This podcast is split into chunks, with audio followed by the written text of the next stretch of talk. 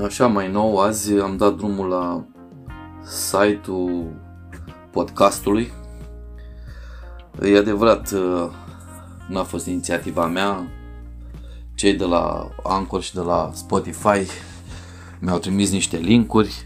În fine, probabil că asta ține de marketingul lor. Da, n-am putut să refuz. Prea apetisant. Au și găsit omul, deși îmi spusesem să nu, că nu voi mai deschide, nu voi mai deschide uh, site-uri și site-uri și tot felul de astfel de prostii. Oricum, acum site-ul e funcțional. Emanuel Pope și invitații pe WordPress.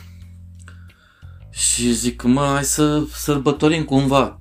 Bine, în afară de bushmil și vin, hai să sărbătorim cumva uh, deschiderea asta site-ului podcastului. Și zic ce să fac repede, repede, repede și mi-am adus aminte că repede, repede am o poezioară, o poezică, atât de repede se numește. Și eu zic că nu e rea. Atât de repede. Cât de repede să mă pot schimba și cât de repede să nu mă uit. Câte zile să nu petrec și câte nopți să nu adorm cât de repede să mă trezesc țintă privind spre ea, viața mea, ca o după amiază de iarnă trecând, cu ninsorile ei pufăind, ca o locomotivă veche de hârtie, creponată dintr-un vis japonez, urcând muntele de acum din fața mea.